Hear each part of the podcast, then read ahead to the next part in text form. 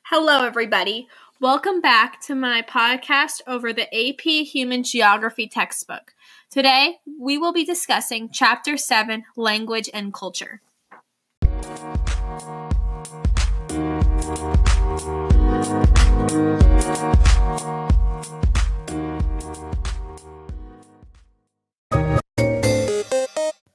The next major topic from this chapter I would like to talk about is the lingua franca. Um, in our society today, typically English is um, the lingua franca because it is so widely used in multinational business. Um, it that are based in the U.S. or Great Britain primarily.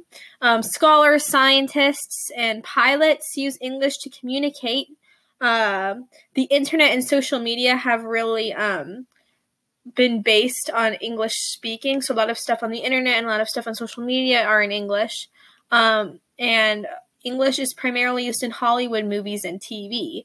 Um, communication is usually easier with the lingua franca because you all all the people who are talking are speaking the same language, um, and English probably most likely became the lingua franca because of the imperialism and colonialism that England um, did um, a, a couple hundred years ago, which really spread their language and diffused it globally.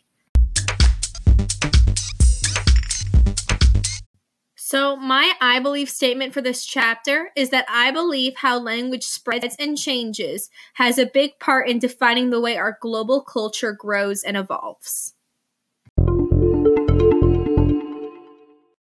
So, a connection that I made with this chapter um, is how toponyms are actually much more common than one might think.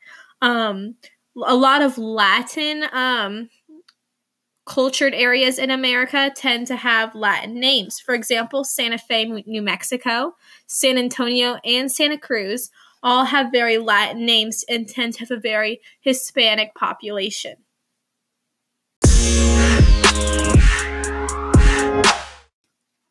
So, if I were to have a book cover for this chapter, it would consist of two maps, one on the top of the cover and one on the bottom, and both are world maps.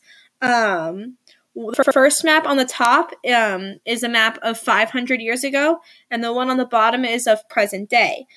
Um, both of the maps would categorize the most popular language at that time in each of the areas, and basically, the cover would highlight how languages have spread, um, diminished, or evolved.